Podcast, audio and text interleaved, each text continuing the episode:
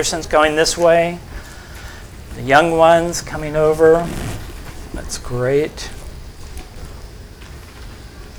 All right, thank you for the workers too that are helping with the children.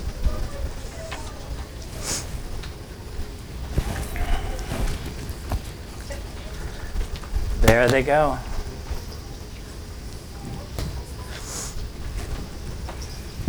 If you've been with us the last few weeks, you remember we started off something of asking people what was maybe a book on prayer that most had an impact on you.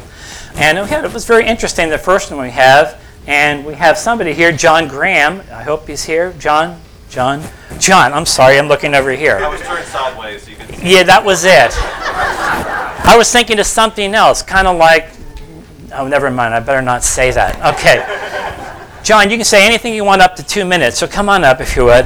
No, actually, you've got five, so come on up if you would. Uh, well, here's the for you, by the way. Make sure it's on.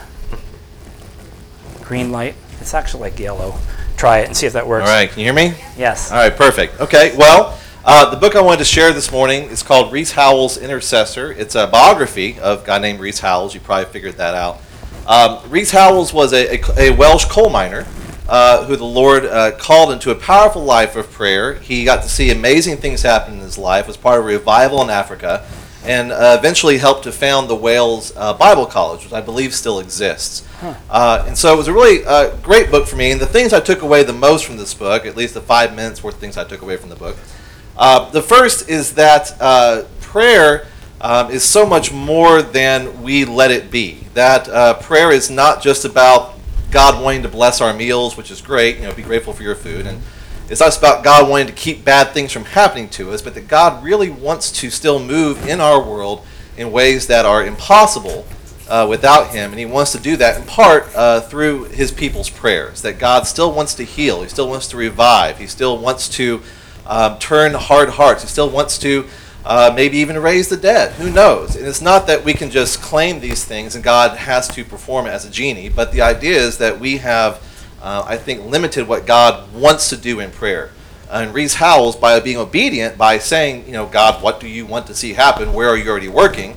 And by joining God in prayer, saw amazing, amazing things happen. The other big lesson I took away on prayer uh, was that a great prayer life requires great faith, uh, but that great faith requires great memory.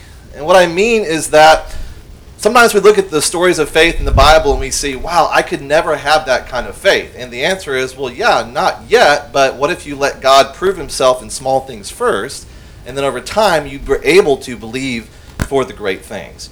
Um, one of my favorite stories in the book, uh, Rees and his wife feel called to go start a work in a nearby town, uh, and they pray with their friends. Everyone says, yep, this is definitely what God's up to. So they don't have money for a train ticket. So by faith, they step out and they just go to the train station saying, well, if God wants this, he'll provide the funds somehow. And they're feeling really proud of themselves for being so full of faith. And when they get there, God, Rees feels God saying to him basically, if you had the money, because you believe me for that, right? What would you be doing right now? Well, I'd be in line. Then why aren't you in line? And so now Rees Howells is just stressing out, feeling very awkward. He gets in line. It keeps moving up, moving up. He's the second person in line, and the person right in front of him, a total stranger, turns around and says, "Oh man, I can't make my appointment after all. Here's some money," and just runs off. And so all of a sudden, now Rees Howells is there What a with this money. How crazy! But because Rees believed the small things, he got to see God do great things eventually too. And so what I took away from that is anybody, anybody can have a powerful prayer life, but it's going to be really awkward and embarrassing along the way, but it's going to be worth it. John, is it still in print? Uh, I don't know. This is very old. I think it's still in print. I looked on Amazon. I'm pretty sure it is. So, I, I just ordered it off Amazon. well, there you go. See, Wow, thank you, Michael. another answered prayer right there. Okay, thank you, John. Uh, thank you. If you have a book that you want to uh, share with us, that'd be great. We'd be happy to do that. So let's pray as we get ready to turn in, uh, to God's Word. Lord, we thank you that we had the gift of singing today to bring our praise to you, to give you the thanks for all that you've done, all that you're doing, and all that you're yet going to do in our lives and in this world. Lord, we thank you for the Scriptures. We thank you that the Scriptures that you've given us in the Bible, Old Testament, New Testament, that Father, we can fully give our lives to them to know that it is from you. And we don't have to kind of pick it apart, but we can hear your good word through your scriptures. Would you be with us now, Lord? Help us to be able to hear your good scriptures today, that it would touch our lives, that it would challenge us, encourage us, that we could be the women and the men that you would want us to be, having an impact upon this world. Father, we pray for what's going on in the Middle East. We know of Christians and other Christian groups and other groups as well that are going through intense suffering. Father, it's hard for imagine that they're taking Christian children and cutting their heads off. Father, we, that just seems so out of the world that we even recognize, and yet we realize it is a broken world and that we desperately need you, Lord Jesus. We, Father, we pray for our government, we pray for our president, pray that they would be wise in decisions that are made. And that, Father, that you would give us a commitment to prayer, to know that there's so many people that are suffering in so many ways. Father, help us now. Encourage us and strengthen us through your scriptures, we pray, for we ask it in Jesus' name. Amen.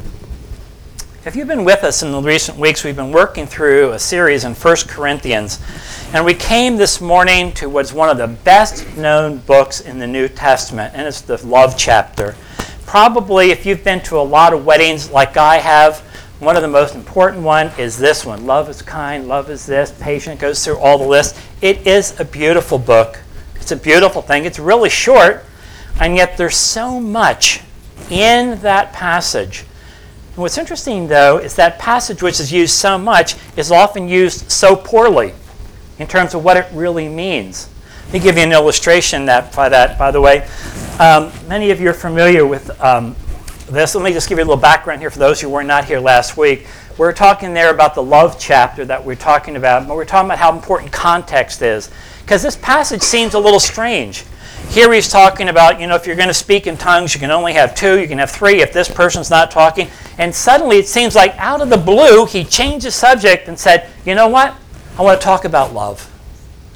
And so it's kind of a strange thing. And so the context of it is important.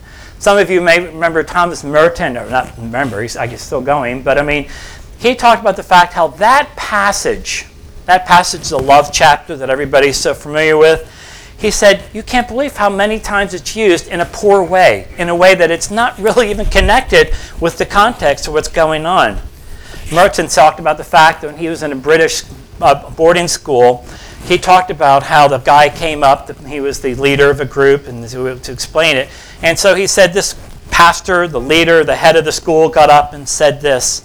He describes this man who was the leader of the school, the Christian school. He's trying the guy. He said, He was tall, powerful, a handsome man, with hair graying at the temples and a big English chin, broad, uncreased brow, with sentences like, I stand for fair play and good sportsmanship written all over it. His greatest sermon was on the 13th chapter of 1 Corinthians, and a wonderful chapter indeed. But his exegesis was a bit strange he called his interpretation of the word charity in this passage. In fact, he said it simply stood for all that we mean when we call a man a chap or a gentleman. In other words, charity means good sportsmanship, cricket, the decent thing, wearing the right kind of clothes, using the proper spoon, not being a cad. That's, that's what it's all about. There he stood in a public pulpit he raised his chin above the head of all the boys in the black coats and said, One might go through the chapter in St. Paul and simply substitute the word gentleman for the word charity wherever it occurs. If I talk with the tongues of men and angels, but not being a gentleman, I've become a sounding brass and a tinkling cymbal. A gentleman is patient, is kind, a gentleman envieth not dealeth not perversely, is not puffed up. And this guy says, you know, the apostles would have been rather surprised at that concept of the passage. And he's saying, how can people miss it that badly? Well, it happens all the time. And a lot of times we have passages of scripture that we know so well, it's like, mm-hmm, been there, got the t shirt, now I can sleep. Well, let's not do that because this short little passage has so much to teach us. And I'm, i can tell you, some hours and hours studying it during this week, I'm, I'm at times like, ouch. ouch. It's not that the seat is hard, it's that my heart is hard. And it's important for us to see what God might want to do in your life, in my life, as we go through this passage. Back to review a little bit, just the different gifts he talked about last week. Talked about how the Spirit's an active and all they're distributing to each of the people as they go. He tells them, but decide are the greater gifts, and I'll show even a better way. And then he goes right into this passage, dealing with the issue what does life, love not look like? And then he's going to go to what life really looks like, what love really looks like. And he starts off in this very, very interesting verse.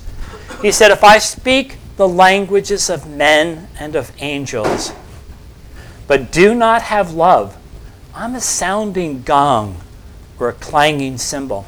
look at that verse for a moment. If I speak in the languages of men, again, we have in the previous passage, the last three or four weeks, talking about the fact people who are speaking in another language, or we talk about speaking in tongues. And he's saying, you know, you're so many of these people were so enamored in the fact that I can speak in tongues, I speak in tongues more than you do, da da da da. Paul says, You're not getting it, are you? This is a gift from God that allows you to be able to speak, even in languages you don't know we don't really know a lot about it, but it says when it says, I speak in the languages of men and angels, we do know from early Jewish writings that, that many of the rabbis believed that there was some kind of angelic language. And if you were godly enough and special enough, you would get this opportunity to kind of know and to speak the language. You know, you could speak like this language or that language, but it was like an angelic language. And so Paul's making this point if I speak in the languages of men and of angels, like it doesn't get any better than that, but I do not have love, I'm a sounding gong or a clanging cymbal. Like, what's the point? Well, you were so special. I can talk to the angels. Yeah? Do you love? No? Then it's worthless. And notice what he says. He says it's a clanging cymbal. And he says in verse 2 if I have the gift of prophecy, remember, prophecy is way at the top of his list, absolutely important for the early church. The New Testament is still being written. A lot of it's got yet to be written. And they need to know what is God calling them to do? When they're talking about prophecy, it's not so much prophesying about what's happening in the future, it's foretelling what's God, what, what God wants for us now. How does He want His people to live in the situations they're in now, which are some very, very difficult. He said, okay, if I have the gift of prophecy, that's great to have it, he says. And I understand all mysteries. Well, wouldn't that be neat to understand all mysteries? And all knowledge. Boy, that would be really something. If you understood all prophecy, you understood all mysteries, you understood all knowledge, man, you'd have just about everything, wouldn't you? And he said, and if I even have faith so that I can move mountains. Remember, Jesus said, talked about that. If you have the faith, you can move mountains. Wow, if you had it all, you got everything you could ever imagine. And he says, But you don't have love? Nothing. It's worthless. All these things that we think are so special oh, faith, mysteries, knowledge, all of it. Yeah, they're all good. But do you love? What do you see in the life of Jesus Christ? Love beyond that which most of us could not even imagine. And he says, You have all that, but you don't have love. He says, I'm nothing. Then he says in verse 3 And if I donate my goods to feed the poor, and if I give my body to be burned, but do not have love, what's the point? I gain nothing. By the way, I'm using the Holman Christian Standard Bible. And if some of you are have different translations, there may be a little slight difference between your translation and what I'm doing. When it says, if I donate my goods to feed the poor, and if I give my body to be burned, mine says body to be burned, there's two Greek words that are almost identical.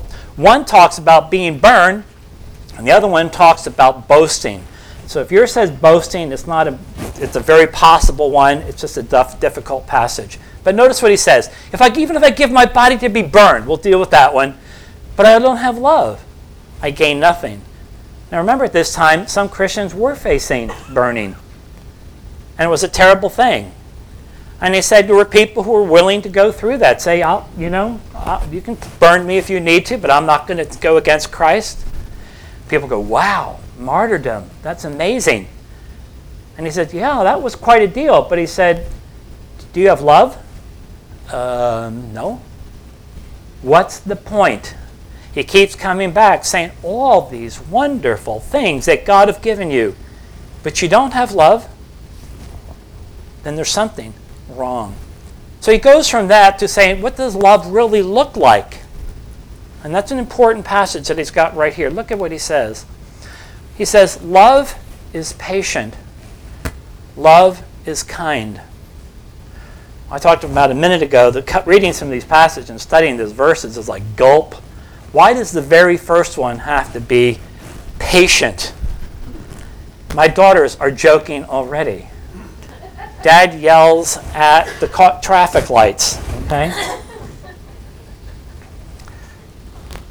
Patience, I have to admit, is not my greatest area, sphere of life. I'm working on it. God is working on it in His own way. Kara is laughing today, but I am trying. Um, whoop, I lost it somewhere right there.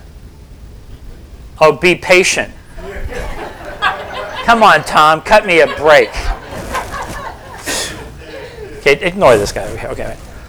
Okay. Love is patient. Love is kind. What's interesting is in this passage, he talks about being patient and about being kind. These are the very words that he takes out of the book of Romans there when he writes in Romans, when it says, Do you despise the riches of his kindness and restraint and patience? It could be. He says, These are good words. I'm going to take this one. This is going to work well in this passage. And so he says, Love is patient. That's a hard one. Love is kind. then he has it saying, Love does not envy. I think if we had time and went around the room, every one of us could think of a time where we envied somebody else. Somebody else has a bigger car. Somebody else has better children. Someone's got a better spouse.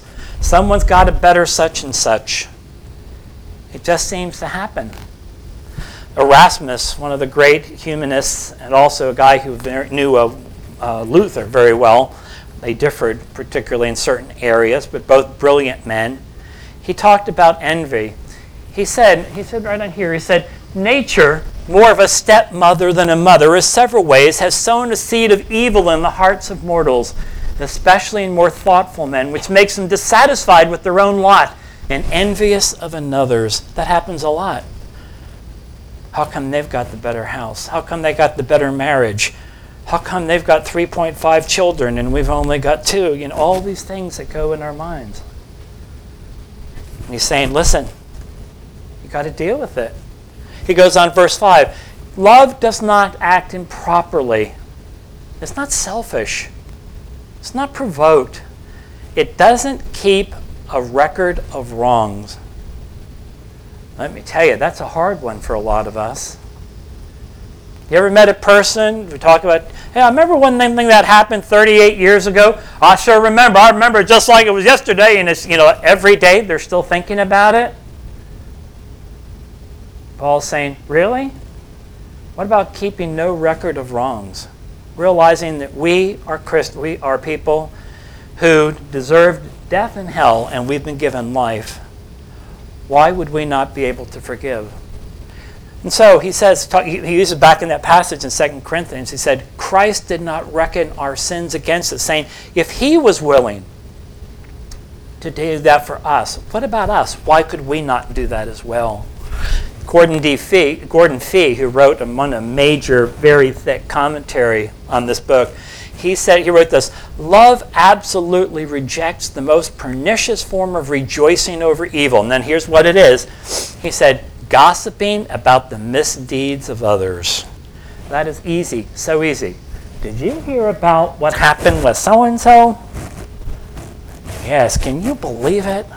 And then if somebody else tells somebody else, and the story gets a little bigger, and by the time it's gone through 10 different people, it's almost like unbelievable. And he's saying love absolutely rejects that pernicious form of rejoicing over evil, gossiping about the misdeeds of others. And so he says in verse 6 Love finds no joy in unrighteousness. When you see evil things that are going on, you don't want to be part of that.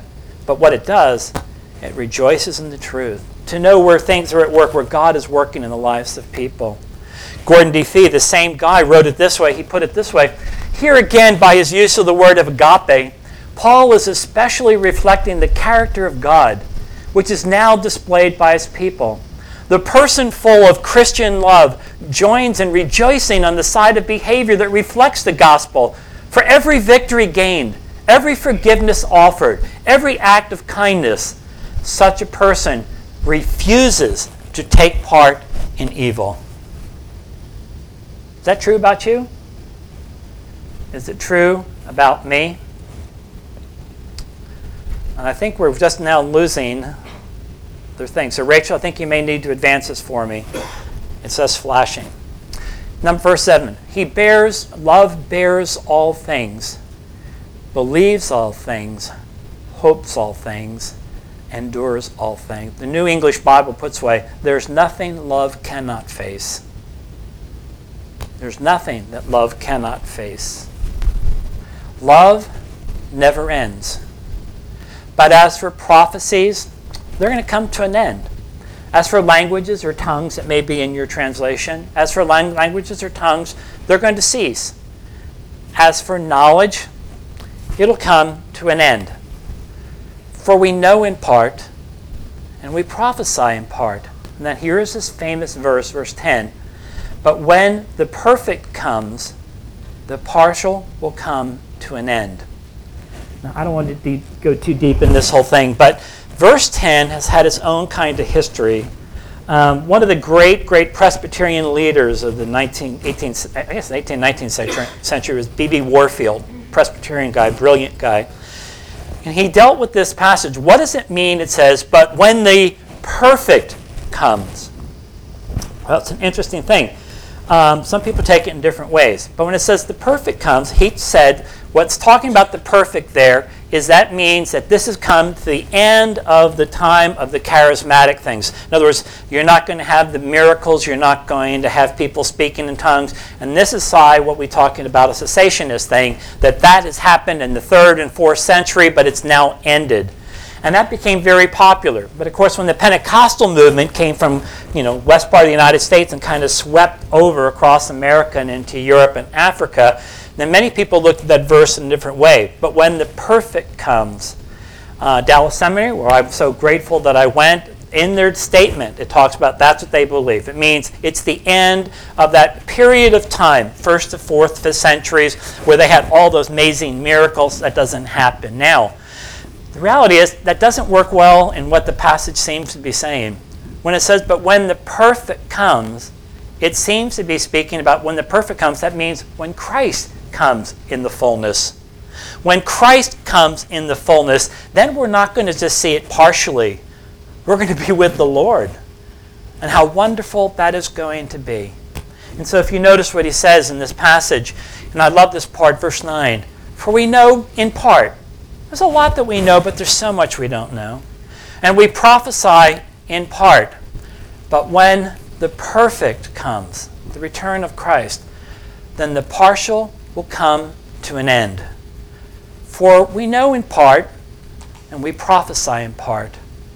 But when the perfect comes, the, pers- the partial will come to an end. Karl Barth, the famous uh, uh, writer, uh, said this. He said, put it this way because the sun rises, all lights are extinguished. In other words, once the sun comes up, you don't need to have your lamp going anymore. And that's what's going to happen when Christ returns. And we'll be with him forever. This passage is very important. Notice what he says, and many of us are so familiar with this passage. It says, For when I was a child, I spoke like a child, thought like a child, I reasoned like a child. His point is this you know, we don't, you know, for little children, we don't expect them to be able to do, you know, calculus. We don't expect them to understand the major issues that are going on in the world. They're children. We let them to be living as children live. When I was a child, I spoke like a child. I thought like a child. I reasoned like a child. He says, you know, when I became a man, put aside childish things. It's not appropriate for what we have now. And so it says, for now, we see indistinctly. Now, your translation may be a little bit. It may be said, it may be, uh, what is any of your, do? Yeah, what else? Anybody else have something else different than indistinctly? Huh, okay. Anything else? Whatever it is, it's saying it's like something that we don't quite see. For now, we see indistinctly as in a mirror. What's interesting in this passage is Corinth, where Paul did that more ministry for a year and a half, and where he had so many problems and continues to have problems. Not now, today, I mean 2,000 years ago. But the many of those mirrors were made in Corinth. They were famous in Corinth. But he's saying, for now we see indistinctly as in a mirror. The mirrors there were nothing like what you have in your bathroom. Okay? They're mostly made out of metal. In Corinth, they were mostly made out of copper. And boy, they would sand them and they'd work on them till they would really shine. But even when you looked at it, it's like, boy, I look rather weird, don't I? Yeah, it is. It's not great, but it's certainly better what everybody else seems to have. And they were very expensive, by the way. And Corinth was a place where many of them were made. And so he uses as a good example. For now, we see indistinctly as like a mirror. In other words, I can see the image, I can't get the whole picture. But then, face to face, now I know in part, but then I'll know fully as I'm fully known. When Christ comes, when everything is put right, we'll understand him. And then he comes with the three great things. Now these three remain faith, hope, and love. But the greatest of these is love. That's interesting. Why did he choose those? You could say, well, the greatest of these is faith. Faith is one of the most important things in the Christian life. What about hope? Hope is a good thing. You really can't live life as a Christian without having hope, the hope of knowing what Christ is going to do. But he comes back to love. These three remain faith, hope, and love. And notice what he says in this next verse. Well, it's really, go back to Grace, Rachel, right there. These three remain faith, hope, and love, but the greatest of these is love. Uh, this guy, Leon Morris, some of you know him, personally, I mean, he was an Australian theologian, brilliant guy. He wrote over 50 books himself, personally. Very, very smart guy. And he was walking, he was talking about this passage, about how love being the most important. And here's what he said. He said the commentator, speaking about himself and all who've written books and stuff, the commentator who cannot, who, um, cannot finish on writing the chapter without a sense that soiled and clumsy hands have been touching a thing of exquisite beauty and holiness. I have to admit, reading this, I had the same thing. Like this book, this word, this passage is so beautiful. I'm probably a fool to be touching it because it's so special. The hands that touch the beauty of holiness. Here is what is true of all Scripture is true in the special measure that no commentator can be adequate to so great a theme. There's no one you could nothing you could write that would be as great as the love that we see, particularly that we see in God. But the greatest of these is love. So here's the very simple question What kind of lover are you? As people look at you, as they see your life, where is love seen in your life? Where are maybe the areas in your life where there's not love? Where God is calling you to move in a new realm of loving someone that's very difficult to love, someone that you wish you didn't have to love. But the greatest of these is love. Father, we thank you for this passage. We thank you that even though it's a short passage, it's full of a lot of things that we need to hear, that we need to know. We ask that you'd be at work with us and through us. We pray that of time in our scriptures, that, Lord, you would use us to become the women and the men that you want us to be. Be with us. Encourage us, we ask. For we pray this in Jesus' name. Amen.